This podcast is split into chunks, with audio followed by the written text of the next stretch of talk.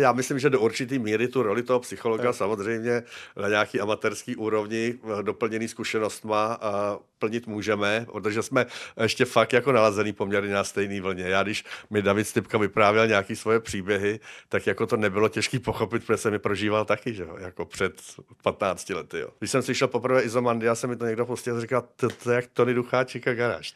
Mě uh, telefonovala kancléřka a paní Bohralíková, velice seriózní dáma a velice sympaticky to celý vykomunikovala a uh, myslím si, že to napadlo někoho z těch uh, lidí, kteří v tom týmu byli na základě toho, uh, na základě ty písně Časy se mění.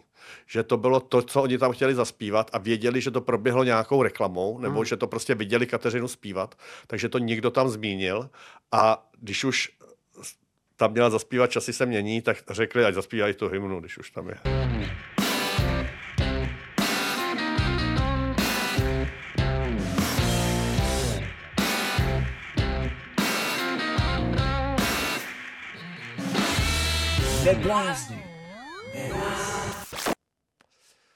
Dneska se podíváme trošičku hlouběji na muziku. Přijde Martin Červinka, který už v 90.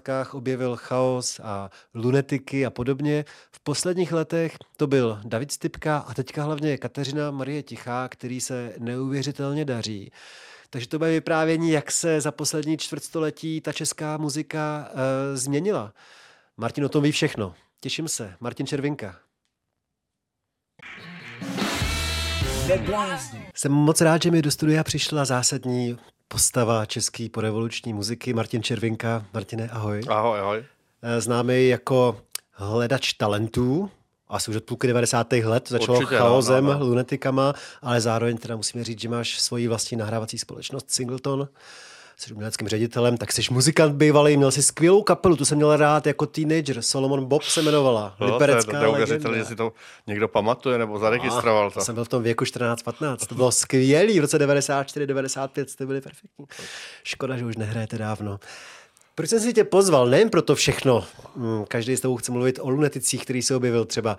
Možná se k tomu taky dostaneme nějakou oklikou, ale nedávno jsem dělal rozhovor s Kateřinou Marí Tichou, kterou ty jsi vypiplal ve svém singletonu a která se poslední dobou stává doopravdy součástí českého mainstreamu.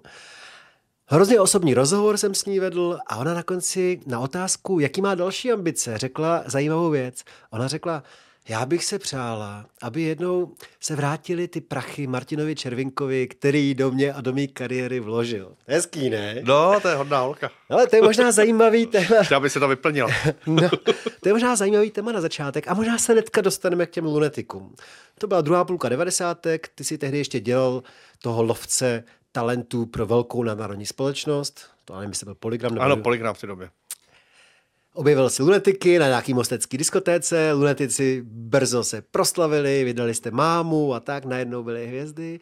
To si musel vlastně zbohatnout z měsíce na měsíc, pokud měl dobrou smlouvu toho polygramu. Jak to bylo tehdy? Ne, já jsem byl eh, normálně zaměstnanec, byla to moje práce hledat ty talenty, ale ten tenhle ten, zrovna tenhle ten okamžik byl mimořádný v tom, že ekonomicky to opravdu asi bylo uh, něco, co už se uh, nebude opakovat a myslím si, že do té doby se to ani nestalo. Prostě tam, tam ty prodeje byly enormní. Připomeň jenom čísla. Uh, kolik se prodalo první desky třeba za první rok? 300 tisíc? Přesně tak, to bylo necelých 300 tisíc a druhý desky se prodalo 200 tisíc třeba. To je no, a to se prodávaly ty CDčka třeba za 490 korun, že jo.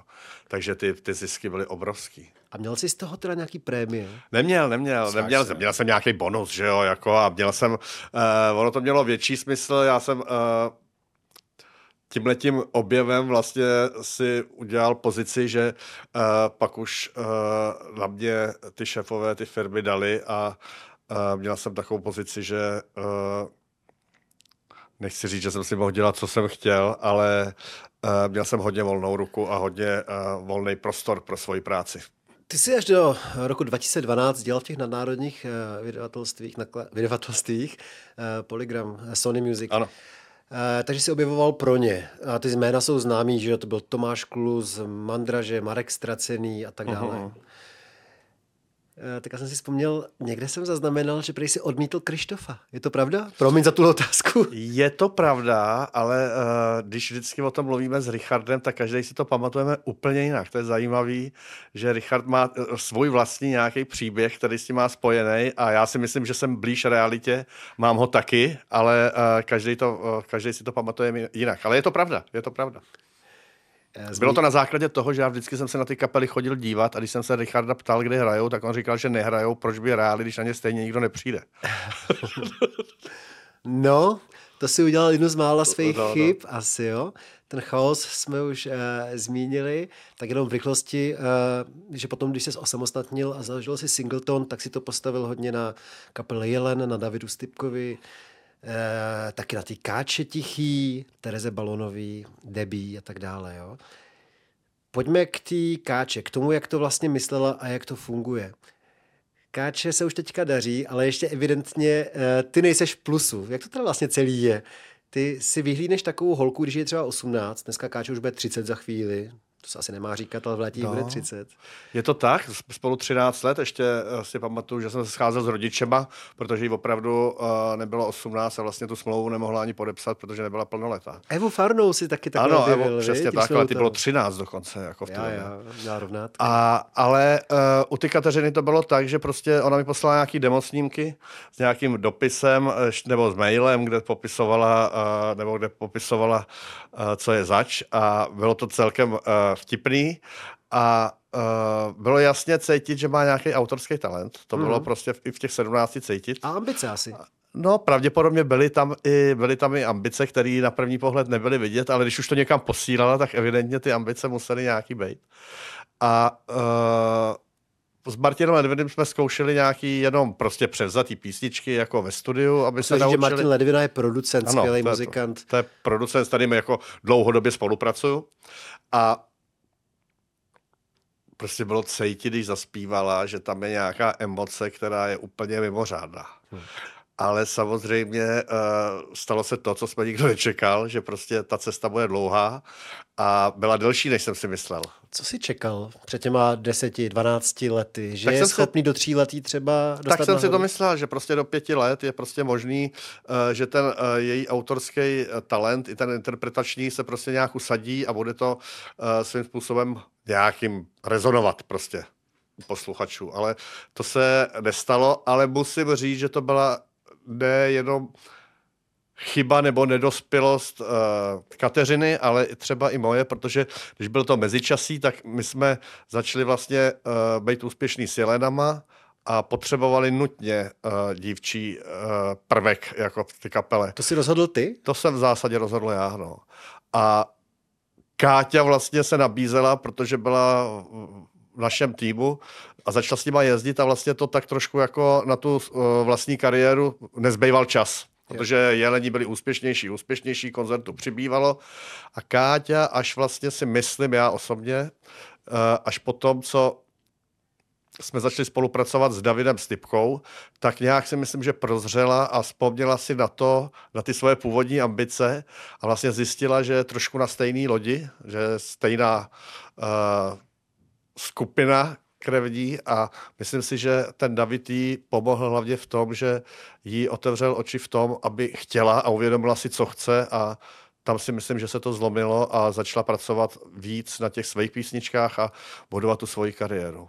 Takže to zdržení myslím, že nebylo, eh, nebylo jenom, její, jenom její vina, ale že to trošku tak jako shodou okolností vzniklo tou spoluprací s těma Jelenama, která si myslím, že byla důležitá i v tom, eh, že ona se extrémně vyspívala že ona, prostě hráli 70 koncertů a to bylo 10 let. Prostě nikdo na pódiu nebyl častěji než Kateřina Marie Tichá. Musíme říct, že Kateřina Marie Tichá ukončuje v tuhle chvíli svoji spolupráci s Jelenem. Už na začátku prosince měli velkou rozlučku v Outu areně, ještě udělají na jaře pár společných koncertů, ale pak už si půjde po svém Káťa se svojí kapelou Benjis, kterou zdědila po zmíněném Přesně tak. Davidovi Stipkovi.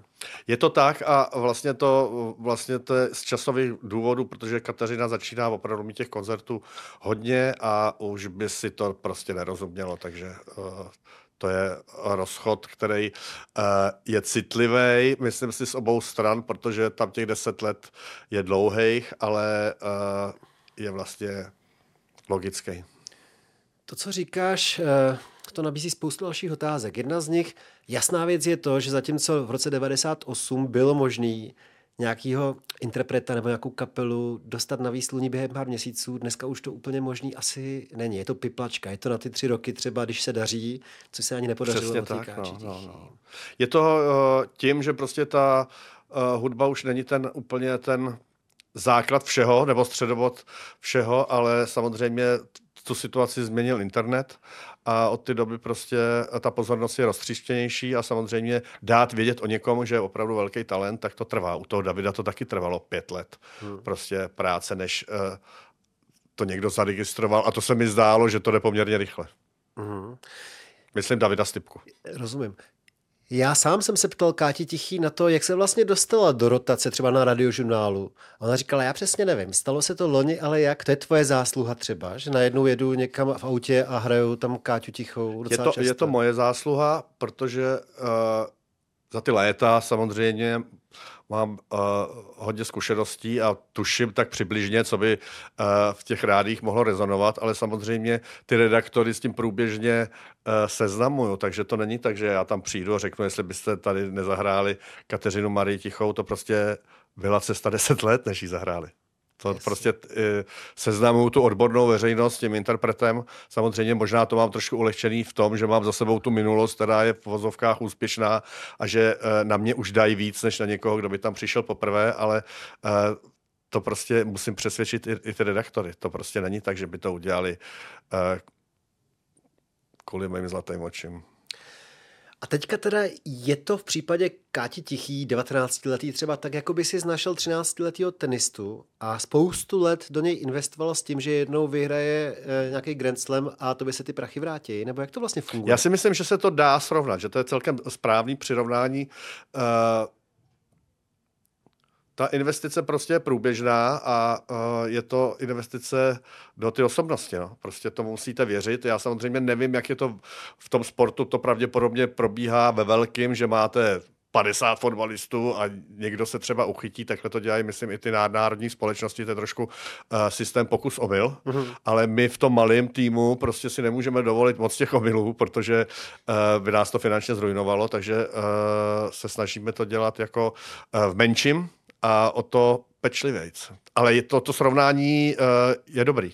To prostě tak je, že investujete do nějaké osobnosti, do nějakého talentu a věříte, že se samozřejmě to je do lidského zdroje a věříte, že se to, že se to časem zúročí. No a jak vám teda rozumět ty její odpovědi? Já bych si přála, aby se Martinovi konečně vrátili prachy, který do mě vložil. To se stane kdy třeba? To já, si myslím, stát, to, já, to já si myslím, že se může stát do roku, protože teď ta Kateřina je v takové situaci, že uh, ta její kariéra se opravdu láme v to, jak si zmiňoval, že se stává součástí toho mainstreamu, i když ona prakticky už v něm je dlouho, ale moc lidí to nevědělo.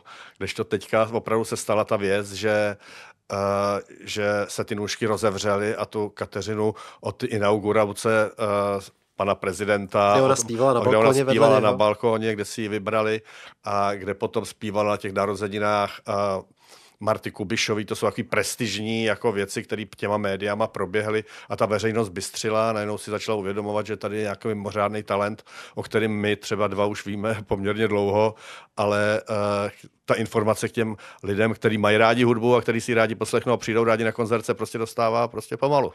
Jenomže pro mě je problém, že takových talentů, jako je Káťa, vidím třeba 10. A už jsem zvyklý na to, že většina z nich se do mainstreamu nikdy nedostane. No, no, to člověk musí tak jako pracovat na tom. Já to úplně jako mám rád, takový ty příklady i zahraniční, kdy jako ty uh, v uvozovkách nezávislé kapely, nebo jako hmm. který se tak tvářejí, nebo tak opravdu působí, se dostanou do toho mainstreamu a to podle mě pak působí ještě o to intenzivnějc a dlouhodobějc, protože tam je nějaký zdravý základ vždycky a prostě uh, snažím se to dělat tak, aby to nastalo, protože uh, jeleni mohli být normální countryová kapela, že jo. A teď se stalo to, že prostě jsou součástí nějakého mainstreamu a jsou svým způsobem originální, protože jsou rozeznatelný od všech. No, tak se možná ještě za chvilku dostaneme k Davidu Vystupkovi, protože to je trošku jiný příklad, toho si neobjevil jako teenagera, to už byl jako vyzrálý muzikant, když si, když si ho objevil. Ale chtěl jsem jednu poznámku k té loňské inauguraci, to je tak zhruba rok zpátky, ne? Říkám, Káťo, a kdo tě tam vlastně pozval na ten balkon? A on říká, já nevím.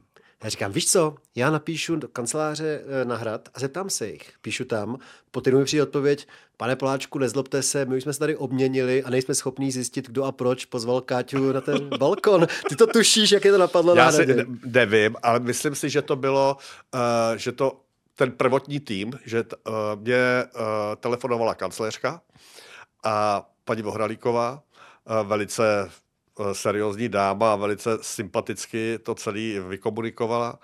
A uh, myslím si, že to napadlo někoho z těch uh, lidí, kteří v tom týmu byli na základě toho, uh, na základě ty písně Časy se mění. Že to bylo to, co oni tam chtěli zaspívat a věděli, že to proběhlo nějakou reklamou, nebo hmm. že to prostě viděli Kateřinu zpívat, takže to někdo tam zmínil a když už tam měla zaspívat Časy se mění, tak řekli, ať zaspívají tu hymnu, když už tam je. Jo, aha, to je zajímavý. Možná chtěli původně Kubišku třeba, a ta nemohla, nebo něco takového? Já myslím, že jim to odmítla. Nebo tak, no. Dokonce mi říkali, že ale ne, že by to nechtěla Jo. udělat, ale kvůli Kvůli zdravotním, zdraví. kvůli, kvůli zdravotním důvodům. No a ona tě evidentně, nebo Singleton považuje za svoji uh, rodinu, tak to bere, má tě ráda.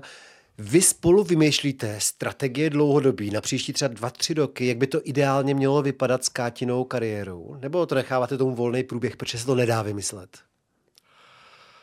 Máte- Myslím, že jsme se pomalu dostali do doby, kdy se to bude muset vymýšlet, protože už ty koncerty uh, u těch kapel, které jsou takhle úspěšný, nebo u interpretů, se musí uh, plánovat víc než rok dopředu. Prostě když s Jelenama uh, jsme se rozhodli, že uděláme Outu arénu, tak to rok a půl dopředu musíš zabukovat ten termín, aby si ho vůbec dostal.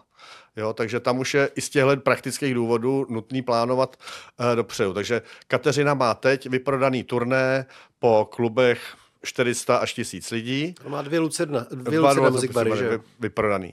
A my musíme přemýšlet, co uděláme buď to na konci roku, nebo až začátkem příštího roku, protože je jasný, že ty koncerty budou muset probíhat, ale musíme se rozhodnout, v jakých sálech, jestli uděláme dva velký, anebo jestli uděláme deset malých, anebo, takže, ale nutný ty termíny, takže už plánujeme, ale ty strategie marketingové a tak, ty se odvíjejí od těch písniček.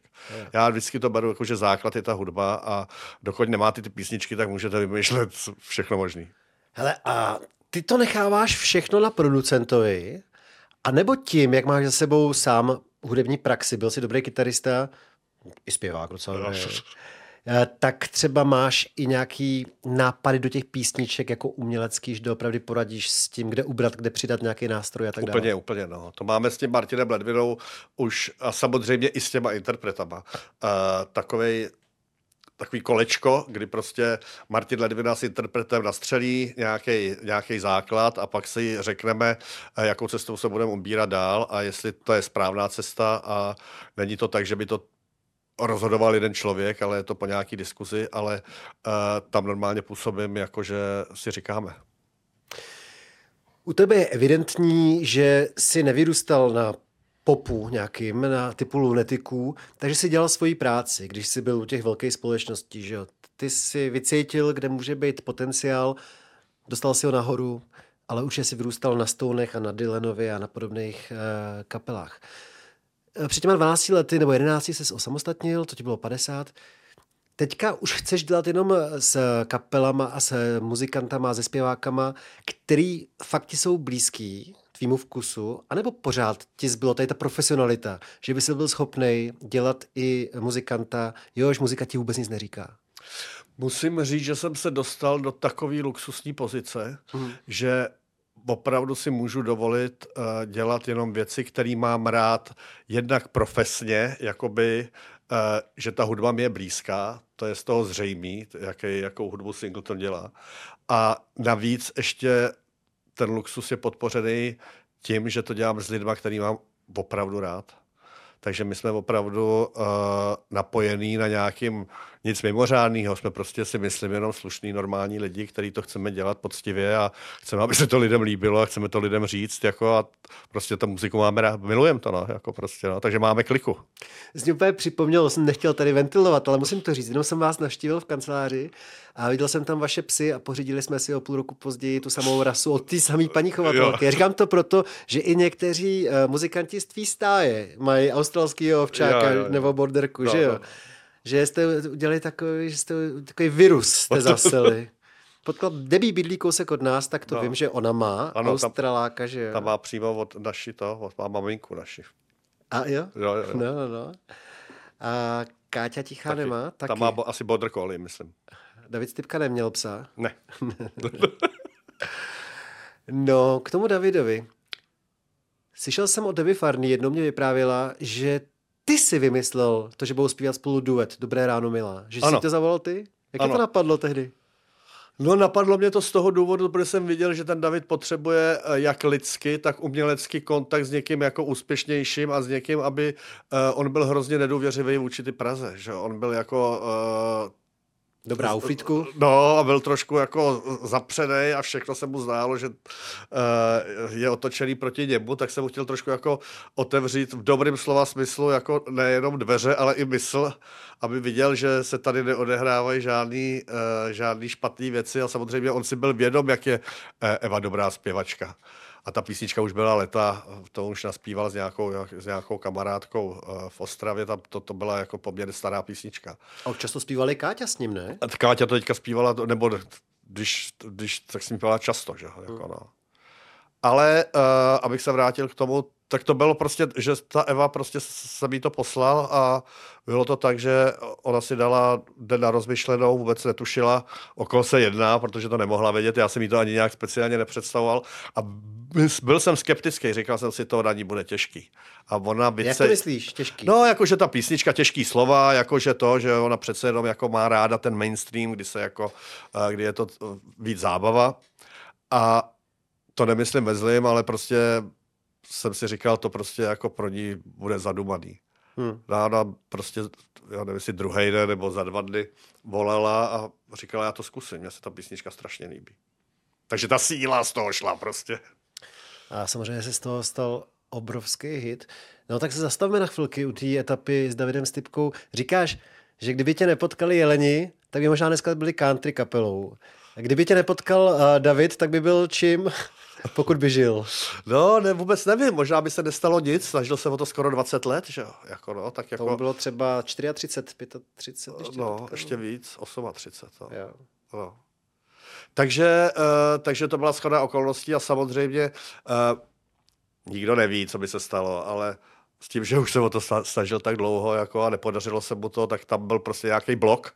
To nebylo tím, že by byl menší talent do té doby, než mě potkal. To byl pořád stejný talent, akorát to člověk musel nějak uh, uchopit a nasměrovat správným směrem a ukázat správnou cestu. Tam opravdu zásadní roli sehrál ten Martin Ledvina, producent, protože ten, on tu desku David měl natočenou, neboj. Ale prostě bylo jasný, že se mu to zase nepodaří, protože uh, to byla tak divně lokálně jazzová uh, nahrávka, kdy prostě bylo jasný, že uh, to mimo naprostý odborníky a fanoušky a pozorný posluchače to, že to nezaujme nikoho. No a Martin tomu dal prostě po tom, co uvěřil tomu, že uh, David je uh, obrovský talent, protože to taky chvíli trvalo, a tak okamžik, kdy tomu uvěřil, tak tomu dal prostě tu formu takovou, kterou by podle mě v Čechách tomu nedovedl dát nikdo. Musím že to zůstalo jako vážnou hudbou, ale zároveň to bylo pro uh, běžného posluchače přijatelný. To si myslím, že kdyby se vyhlašovala deska dekády, tý minulý, že tohle by byl adept na nejlepší desku tohle období. Úplně, vlastně. úplně s tím souhlasím. To je naprosto mimořádná deska a tím, jak samozřejmě dneska ta hudba není už v centru toho zájmu, tak to uh, podle mě, i když uh, se o ní všeobecně ví, tak pořád si myslím, že je nedoceněná. Že to přesáhlo hranice jenom hudebního, uh, hudebního uh, dění. Jasně, ale jak to říká i Káťa Tichá, spousta lidí objevila Davida až po jeho smrti a objevuje ho dodnes. Uh-huh. Ona je taková z toho nesvá, protože ty lidi chodí často za ní a sdělují ty svoje dojmy, pocity a ty svoje stavy, které mají po poslechu toho Davida Stipky. Ale uh, je to zajímavé, že přibývá pořád lidí, kteří objevují pro sebe Davida Stipku. Zajímavý, děti to poslouchají. Jakože opravdu vím od svých vrstevníků, že Já mám v děti autě... a ty milují Stipku. No, no, přesně tak, no. To je zajímavý. No aby ne, to jsou takové písničky pro celou rodinu. To je zajímavé, že i když třeba já se ženou máme jiný vkus, tak na Davidovi jsme se vždycky spolu uh, sešli. Jo, jo. To je, uh, to je výborný. No a co to znamenalo? Samozřejmě jako tragédie, David umřel, ale jako pro tebe, možná jako profesně a pro Singleton, Vlastně jste měli dobře rozjetý s tím Davidem. Bylo to No jako, úplně, to jako bylo- to bylo začalo to těsně, jako no. vydělávat, začalo to být tak, populární a David umřel. tak, no. no ne, tak jako to byla hlavně jako lidská tragédie ohledně rodiny, že jo, maminky, dětí, přítelkyně, takže to, to, je, to, to je strašný, že jo, to je prostě nepředstavitelný. No ale pak samozřejmě je to ztráta jako umělecká, protože ten David byl nakoplej, on začal věřit tomu, že eh, se ten svět o něm dozví, že to prostě jako dokázal a byl svým způsobem šťastný. Vlastně se mu dělo to, co si přál celou dobu, eh, když tam byl eh, zavřený jako tom, v tom to přehání, on tam zavřený nebyl, ale jakože uzavřený, jo, že prostě, takže on byl vlastně šťastný, no a do toho přišlo tak tady, takže my jsme se mohli dočkat jako řady jako zajímavých věcí a ty pozorní uh, o generaci mladší hudebníci, ať už to byla Eva, Miraj, Káťa, tak ty najednou prostě do dneška z něj čer- čerpají, že jo.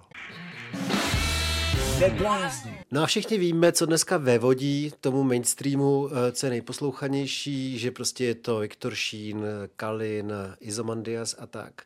Do jaký míry to ještě člověka tvý generace jakoby pracovně zajímá? Jako, víš, jestli třeba některý tý svý ovečce řekneš, tak se podívej, jak ten zvuk tam vymyslel ten Viktor Šín. Jako zajímá tě to vůbec? Nebo si jdeš svojí cestou? Musím teda říct, že mě to zajímá spíš sociologicky než hudebně, protože mi je na tom extrémně sympatický, že ty kluci jsou nezávislí na čemkoliv, že samozřejmě uh, si vymysleli vlastní cestu a ta se jim podařila. Já celkově to ještě beru za to, že mně se to svým způsobem líbí, i ta muzika, Tam je protože potřeba tam říct, je... kdo je tvůj syn možná. No, tak to je uh, Jonáš, uh, Lipo, ale to je podle mě jako hiphopová generace před uh, 20 lety téměř, že jo? Jako. Ano, ale No. no. jakože nějakým způsobem máš povědomí o hiphopu, protože jo, jo, jo, Lipo se tomu jo. věnuje. A já jsem za, zaregistroval hip poprvé s tím chaosem, jako, jo, že to tak jako jsem tak jako uh, to mám, ale takovejhle jako uh, takovejhle náraz uh, do toho, uh, do ty popularity, to je tady vlastně jako poprvé, že jo. Chaos byl populární v tom, že uh, Adam Svatoška to psal prostě uh, skvělý texty, které byly vtipný, ale to v zásadě nebyl moc hip-hop, to byl spíš semafor a Jiří Suchý, jako, jo, že... Ale když si teďka, když se podíváš, jak třeba ty vodopády, tak to je hit pořád, se mi zdá. Je, je, Viď? ale hlavně to byly, jemu bylo 17, to byly fakt skvělý texty. To Byly to skvělý texty, no A tak- do dneška jsou, já jsem ztratil přehled o jeho kariéře, ale znám nějaký kousky nějakých alb a pořád je to, pořád je to skvělý, že? ale nevím, jestli už to je, to je asi nějaký oldschoolový hip-hop, já se v tom jako úplně takhle nepohybuju, ale jenom chci říct, že ty kluci, kteří to dělají dneska, Izomandias, Viktor Šíp, takže prostě jim hrozně fandím v tom, že prostě jako si to můžou dělat podle sebe, a aby, kdyby si někdo myslel, že to mají zadarmo, tak to zadarmo nemají. Oni to prostě milujou a dělali to deset let a najednou ta doba se s nima sešla tak, že prostě uh, to zarezonovalo a oslovili nějakou část mládeže, která to bere jako trend třeba, ale musí to evidentně i někoho oslovovat těma textama. Jo, takže uh, a líbí se mi na to, že nepotřebují ty mainstreamové média, nepotřebují s někým dělat rozhovory. A, jo, že to je fajn prostě. Zdá se mi to takový jako, když jsem slyšel poprvé Izomandia, se mi to někdo pustil a říkal, to, to je jak Tony Ducháček a garáž. ty." A to je dobře, že jsi to řekl, protože bych ještě já měl dodat něco z tvý historie, že ty si v té uh, polovině 90. let hrál nejen ze Solomon Bob, ale ty si hrál i z garáží. Tehdy vlastně se rozdělila garáž na dvě skupiny a ty si uh, byl v té skupině s, eh, s Ivo Pospíšilem. Přesně tak, to byla taková jenom krátká uh, epizoda, jak uh, pro Iva, teda s tou novou garáží, tak i pro mě, ale bylo to zajímavé v tom, že my jsme tu garáž vlastně budovali ve chvíli, kdy se do Čech vrátil Ivan Král, takže jsme s ním prožili jako fajn, fajn období, intenzivní, kdy jsme si to opravdu, ten rock and roll v těch polovině 90. let užili jakože úplně perfektně. No musíme říct, že tehdy on se vrátil z Ameriky a stal se okamžitě vyhledávaným producentem. Tehdy po něm skočila nejslavnější kapela z té doby, Lucie, a udělal pro ně perfektní desku Černý kočky, mokrý žáby, Jo, tak jo, se jo, jmenovala, jo, že jo? To bylo to, fakt si sedlo, no. To prostě, to si sedla doba, producent, eh, kapela v té době ve v životní formě, podle mě. Mhm. A takže si to celý zapadlo a vlastně to vypovídá vlastně o těch 90. letech trochu ta deska, jako to bylo fajn. A ten Ivan Král tě musel asi naučit spoustu věcí o tom, jak to chodí v tom eh, hudebním showbiznisu, ne? Jako trošku ti pomohlo s tím, když jsi Určitě, začínal? určitě, určitě to bylo zajímavé, že já prostě, my když jsme byli na tom turné, my jsme předskakovali z garáží Ivanovi, prostě jsme hráli asi 20 koncertů za měsíc hmm. po klubech, ještě tenkrát, jako to byly rokový kluby. Hmm. A, a to, to, to, každý večer mi vyprávěl, jak koho kde potkal, jak, kde, jak co natáčel a vlastně si to celý člověk začínal jako srovnávat to, co od, od, od, o čem četl, nebo o čem si dělal nějaký iluze, tak uh, to se trošku přiblížilo realitě a bylo to hrozně fajn. No. To by se občas nezaseskne po té kytaře a po tom pódiu? Nezahrál by si z nikdy? Vůbec. Fakt? Vůbec, no. Tak já jsem to měl vlastně, já jsem si uvědomil, že vlastně na tom pódiu stojím z toho důvodu, že miluju tu hudbu, ale vlastně na tom pódiu jsem se nikdy necítil prostě dobře. Hmm. Já nejsem ten uh, člověk, já jsem spíš introvert a samozřejmě jsou introverti, kteří to dokážou uh, zpracovat, zvyknout si a překonat to, ale pak jsou lidi jako v Čechách typický herci, že jo, všichni nejlepší zpěváci jsou herci, ať je to nevím, Viktor Dyk, Richard Krajčo, Malátný, Michal, že jo, to, to jsou všechno herci, že jo, a ty u Michala to zrovna myslím tak není, ale uh, ty se, Tomáš Klus, ty se postaví na pódium a jsou tam šťastný. No a to já jsem teda nikdy nebyl. Jak jsi zmínil toho Adama Svatoše, toho Kata z Prague Union, eh, tak mě překvapilo, že vlastně říkáš, že už trošku ztrácíš přehled. To jsem si chtěl ale zeptat na to, jestli vlastně sleduješ tyhle svoje objevy z devadesátek, jestli pořád ti na nich záleží, když dávno s nimi nespolupracuješ a jako jedním vokem tam eh, Ne, pokupuješ. nesleduju, nesleduju, nesleduju. Jsem v kontaktu uh, s Evou Farnou, Mm. jsem v kontaktu s Markem Straceným, ale uh, to jsou lidi, s kterými prostě se jednou za čas vidíme a tak ty sleduju, jo, ale uh, ty, ne, nesleduju. Vůbec jsem ty poslední desky toho Adama vůbec neslyšel, i když by mě to zajímalo. A já bych byl upřímný, tak se trošku stydím za to, že o ty, uh, je to paradoxní, ale o ty český scéně to moc nevím. A, No, no, no, moc to, moc to ne to. a ještě pořád tě bombardujou mladí muzikanti neznámí svýma demáčima, nebo už to tak není? Mm, ne- nedá se říct, že by to bylo bombardování. Chodím pořád nějaký demáče a nabídky, ale uh, že by to bylo nějaký, že by jsem každý den musel poslouchat hodiny nějaký, to vůbec ne, to je jednou za týden přijde nějaká, nějaká zmínka, písnička nebo nějaká nabídka. A máš vůbec kapacitu na to, aby se ujal někoho dalšího? Zajímavá otázka. Před covidem to vypadalo, že budu muset nabírat zaměstnance a to ještě byl David Zdráv, takže uh, se to všechno jako hejbalo uh, takovým jako mohutnějším a rychlejším způsobem. A všechno zlý je pro něco dobrý, ten covid to úplně zastavil, že jo, teď do toho ta tragédie s Davidem.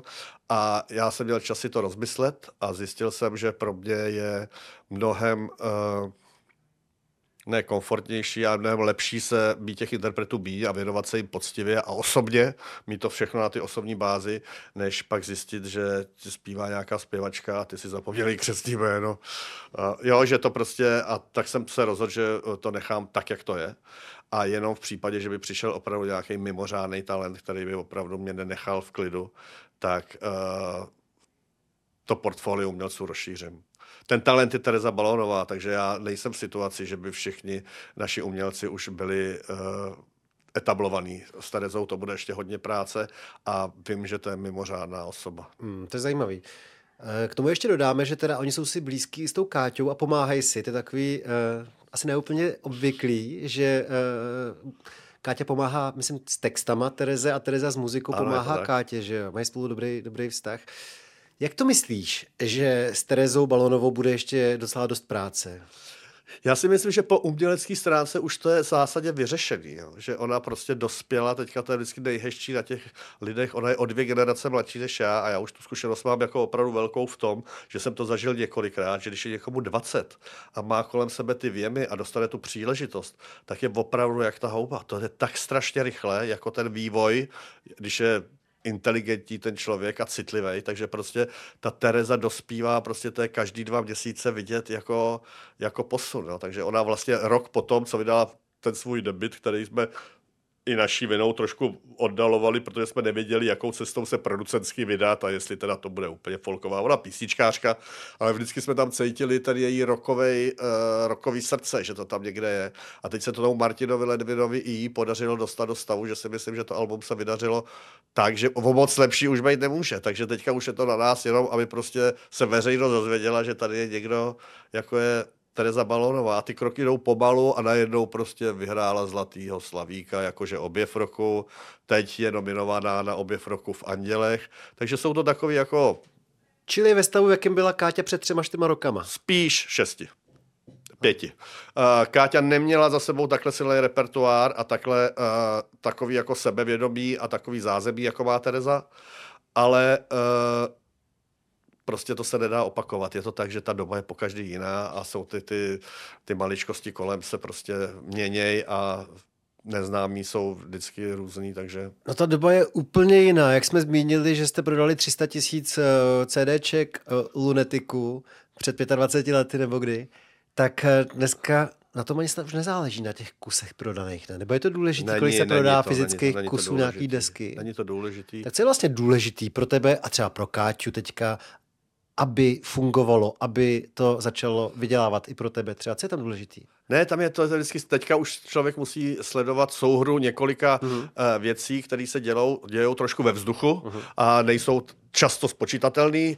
Uh, u velkých vydavatelství to má jasný, tam se podívej prostě na týdenní streamování a vidí, co se děje. Ale to je trošku zavádějící, protože uh, hudební branže není jenom streamování prostě. A my to máme celý založený na tom, že uh, ten management je komplex, komplexní, takže já teďka vidím, jak prostě Káťa roste zrovna například v těch streamovacích službách úplně extrémně. To je úplně jako uh, možná největší skok, jako který jsme v nějak pop music jako vůbec uh, zaregistrovali. To třeba tady. o 100% za tři měsíce. Jo? No třeba, třeba, třeba. Úplně jako, že uh, je na úrovni prostě aktuálně vejš než Miraj. Jako, jo. Nebo prostě jediná se dostala mezi ty hiphopery, který jako jsou, uh, jsou Ona má tu též výhodu jako David Stipka, že to milují padesátníci stejně jako 25-letý no, lidi. A to je, to je prostě, skvěl. my trošku na to sázíme, to je i s těma Jelenama, že to jsou schopní poslouchat opravdu, to je moje oblíbený rčení, že cílová skupina jsou všichni. Že jo? Jakože uh, to opravdu nerozlišu, nerozlišujeme a chceme, aby to prostě fungovalo, prostě, uh, aby to mělo šanci prostě oslovit každýho. Ale není to cíl, to jsou jenom písničky a shodou okolností to máme nastavený tak, že se ty písničky líbí jakoby všem. Takže na jakých no. všech aspektech teďka záleží, co vysí ve vzduchu? Takže i streamování Takže, je pro vás zajímavý? Ano. A teďka s tou novou, jak se vydala ta nová deska, tak je vidět, že ten zájem roste. Uh,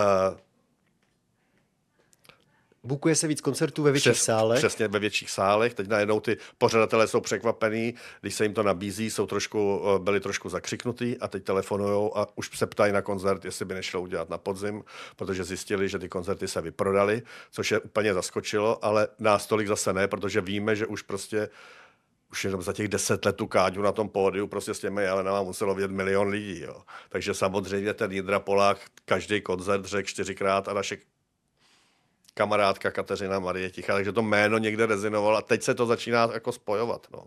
A je to samozřejmě jednak to streamování, jednak ten zájem o ty koncerty, jednak vlastně už i uh, ty výstupy, které jsou jako v těch mainstreamových PR médiích, jako prostě už nejsou tak komplikované, není potřeba přesvědčovat tolik. Jako, a nakonec se to ukázalo i najednou na těch rádích, protože ty lidi, uh, ty rádia, uh, ty, ty ředitelé programoví nejsou, ty to jsou zkušený, ty prostě vědí, že uh, potřebují, aby ten člověk, který, když to pustí do toho rádia, uh, na to reagoval. A to teďka evidentně už se stává, takže uh, oni mají ty call-outy a různý jako zpětný vazby, kdy to jako zjišťují a to se evidentně začalo dít. A, takže se to celý začíná spojovat. Musíš těm lidem ty, anebo někdo z tvých kolegů dělat občas i psychologa, protože třeba Káťa je nesmírně citlivá uh, holka, že jo.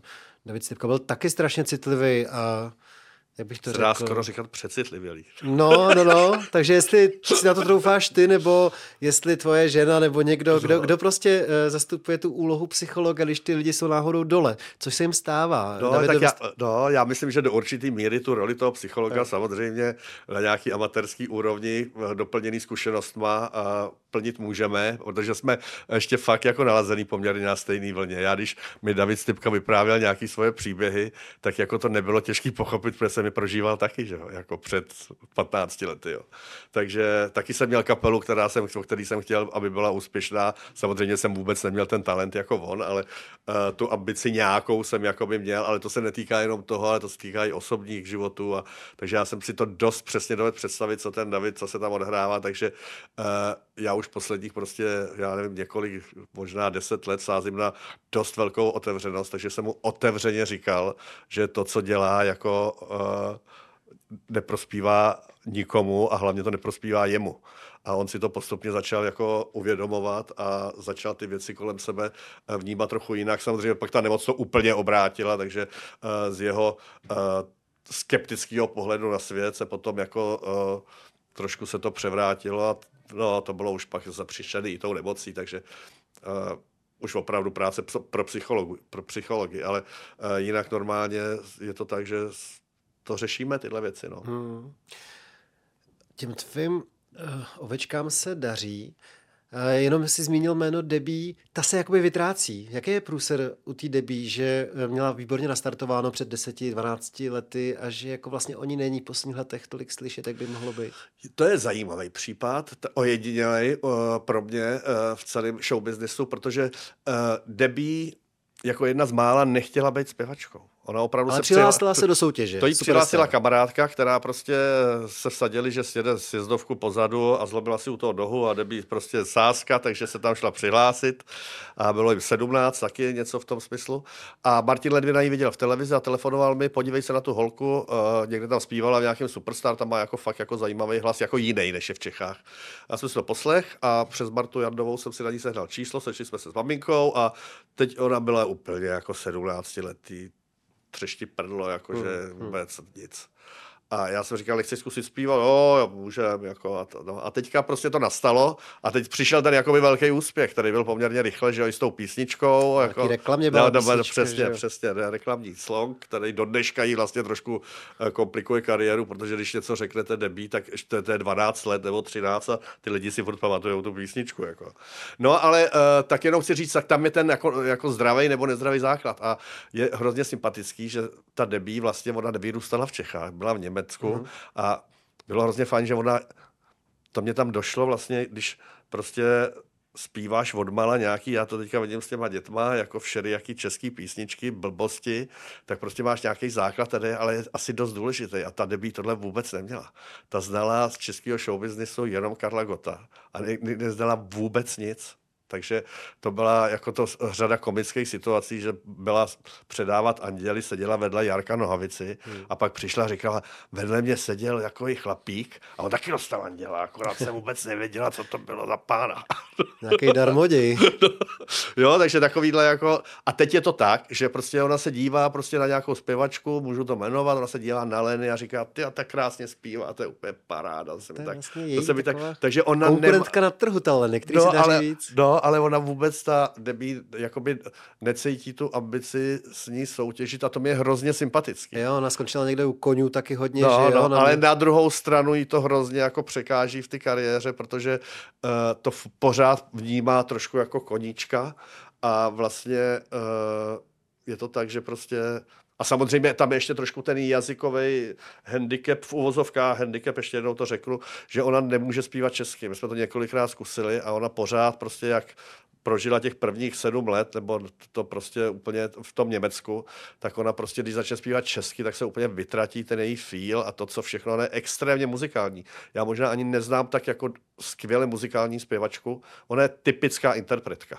Mm-hmm. Vždycky každý chce poděkovat, aby psal písničky, takže ví, žádný písničky psát nebude, prostě ani si na to hrát nebude, ale prostě bude skvělá interpretka, jako prostě byla paní Hegerová, nebo prostě Lucie Bílá, nebo Tina Tandr, ty nepsali písničky, ty prostě zpívali.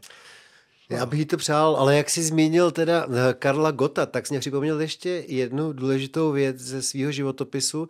To by se povedl majstrštyk podle mě na přelomu milénia, protože Helena Vondráčková, stejně jako většina takovejhle uh, idolů z 80. let, měla těžký začátek 90. že jo? Kdy tehdy opravdu to měli všichni těžký, opravdu Populární bylo, no, no. bylo to, co se moc nemohlo a no, tak. No, no, no. Takže takový nejistý 90. léta pro Helenu Vondráčkovou a ty si s ní potom natočil ale desku, který vrátila zpátky do hry na spoustu let a dodnes se hraje dlouhá noc úplně, na diskotékách úplně, no. a moje děti znají dlouhou noc. Jako. No, no. Tři desky jsme natočili s Helenou. No, to bylo prostě taky schoda okolností, se nám podařilo prostě eh, proniknout do hrávacích studií v Belgii přes producenta, který, Stada Šimona, který točil ty lunetiky, který se tam přestěhoval mm, hmm.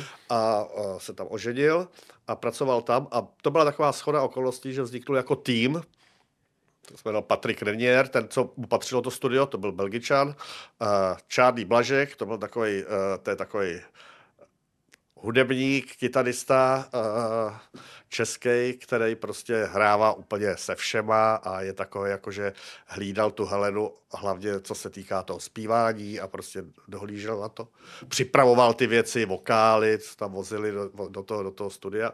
No a ten Starošibor a prostě vznikl takový tým a my jsme natočili tři desky. Samozřejmě ta první byla úplně přelomová, protože to najednou mělo takový jakoby evropský sound a ty Heleně to hrozně, uh, hrozně sedlo, protože uh, moment překvapení, dobrý písničky a, a zrodila se hvězda jako a, v těch 90. opravdu tyhle interpreti neměli na ruších usláno. Prostě byla to taková doba, že Přesně tak, první polovina 90. let se poslouchala. Písničkáři, hudba, hudka, no, no, po písničky, které se předtím 20 let jako neposlouchali. No, že jo? Takže vznikla nenormální situace, ale samozřejmě pak se to vrátilo, se všichni Michalové, Davidové se všichni vrátili a každý jinou cestou s Mekým Žbírkou jsme natáčeli desku a pamatuju si, když jsme točili první desku, uh, tak uh, byl velice nejistý. To se nikdo necítil, i když samozřejmě neměl za sebou žádný, žádný problémy, ale prostě všichni cítili, to, že ta doba je trošku vymknutá, nevím, jestli v dobrým nevím, šlo, nebo špatným slova smyslu, ale uh, se to ustálilo. No. Ale zrovna tady ten důležitý krok s tou Helenou byl tady ten. To určitě v její kariéře byl důležitý krok. Samozřejmě byl to jeden z kroků v ty dlouhé kariéře, který byl důležitý a nebyl asi rozhodující, ale v ten moment to, bylo, to byl velký comeback. Je naděje, myslíš, že si povede ještě jednou takovýhle comeback? Protože mám pocit, že v posledních letech znovu jako to uspává okolo ní. A... Nesleduju to. Nesleduješ to? Vůbec to nesleduju, vůbec nevím, co se děje, samozřejmě. Uh, to, ta doba je vždycky jiná, to prostě jako se těžko, jako se ty, s těma comebackama je to taky to problematický, no, to vždycky. Na závěr ti položím otázku vlastně, kdy ti spadl kámen ze srdce ohledně té Káti Tichý, kterou tady rozebíráme nejvíc. Jo? Vy jste vydali někdy před třema týdnama uh, tuhletu desku. V jakých chvíli ti došlo, jo, vyšlo to, povedlo se to, jo, to zájem, evidentně je totiž. Takže kdy ti spadl kámen ze srdce, že to mělo úspěch, ta práce dlouholetá? No je to teď. Teď já prožívám, vlastně vždycky si říkám, uh, že, nebo to říkám i Kátě, Káťo, to si užívej, protože to se stane jenom jednou. Jakože uh, tady tenhle ten, uh, že prostě to ucejtí, že se to vlastně jako mění. Hmm. Protože pak už jednou bude zpěvačka a víc nebo míň tě to bude bavit, víc nebo víc slavná, ale tady to, že to je to bude jenom poprvé, to je jako jeleni, když hrajou foutu a říkám, pamatujte si to, protože poprvé to je jenom jednou, že jo? to pak už jako to, takže teď to je, teď to je, teď to je, prostě teď jsem šťastný, že se to podařilo, protože si myslím, že si ta Kateřina to extrémně zaslouží a ona najednou i s tou kapelou jí extrémně pomohla ta kapela. Jí stouplo sebevědomí, ona nemusí uh, řešit, co se přesně za ní děje, ona si stoupne a může se věnovat zpívání a může se věnovat tomu, co chce těm lidem říct a má za sebou extrémní jistotu, nejlepší doprovodnou kapelou v Čechách. Je dobrá, no. Benjis. No a hlavně máš jistotu, že nezblbne. Že jí přece jenom těch 30 skoro a povahově myslím... Jistota výborná. to není, jsou to holky, ale na druhou stranu... Ty jsi uh, Black Milk měl, nebo něco takového, ne? Si objevoval. No, no. Ale musím říct, že to, že prostě uh, Káťu znám lidsky opravdu od 17 let a je to prostě skvělá holka a talentovaná, ještě krásná, takže ty předpoklady uh, všechny má k tomu být i úspěšná a myslím si, že uh, se změnila i vevnitř, že uh, to teďka i trochu chce. To je super. Ale tak to ještě nebyla poslední otázka. Jak jsi říkal, že to není někdy jistý, tak těžká poslední otázka je, kdo byl z těch tvých lidí, který si objevoval nebo objevil největší takový enfant terrible. Jako s kým bylo nejvíc, jak to říct slušně, problémů. S kým si nejvíc válčil? No, přemýšlím. Ty vado, vůbec si nemůžu teďka vůbec vzpomenout, že by to bylo se nějak jako to, se, No se, ne, by- tak, se mi to dařilo. tak že jo, některý ty lidi brali drogy a podobně. No, no, no, ale tak jako to bylo tak, že o- otevřeně řečeno, když jsem dělal pro národní společnosti, tak my jsme se zabývali těma nahrávkama, tím, jak etablovat toho umělce. Mhm. Mm-hmm. A když se to podařilo, tak pak jsme jakoby o něm nevěděli, protože se prodávali ty CDčka a nás to živí a to, co se dělo kolem, tolik nezajímalo. Jo. Takže uh, já jsem jim nebyl tak blízko. Byl jsem, Adamovi právě Katovi. no, přesně tak. v tom Takže, období, kdy bral drogy hodně. Přesně tak, no. Takže my jsme nebyli v tom kontaktu. On prostě jako půl roku jsem o něm nevěděl a pak Aha. přišel s nějakýma demáčema a to, že je na drogách, jsem jako někde věděl, nebo mi někdo říkal, a nevím, jestli to byla pravda. A, a prostě ne, nežili jsme takhle, jako že bychom si volali dvakrát denně. Jako třeba teď, když prostě se řeší ty aktuální problémy, jelení na divadelním turné, Kateřina a prostě vyprodaný turné před sebou, plánování nějakých uh, iniciativ jako do budoucna, takže to je opravdu každodenní, eh, každodenní kontakt, ale dřív to tak nebylo. Tak Martina, děkujeme za to, co děláš. No, se já, daří. děkuji, já děkuji za pozvání, bylo to fajn hrozně.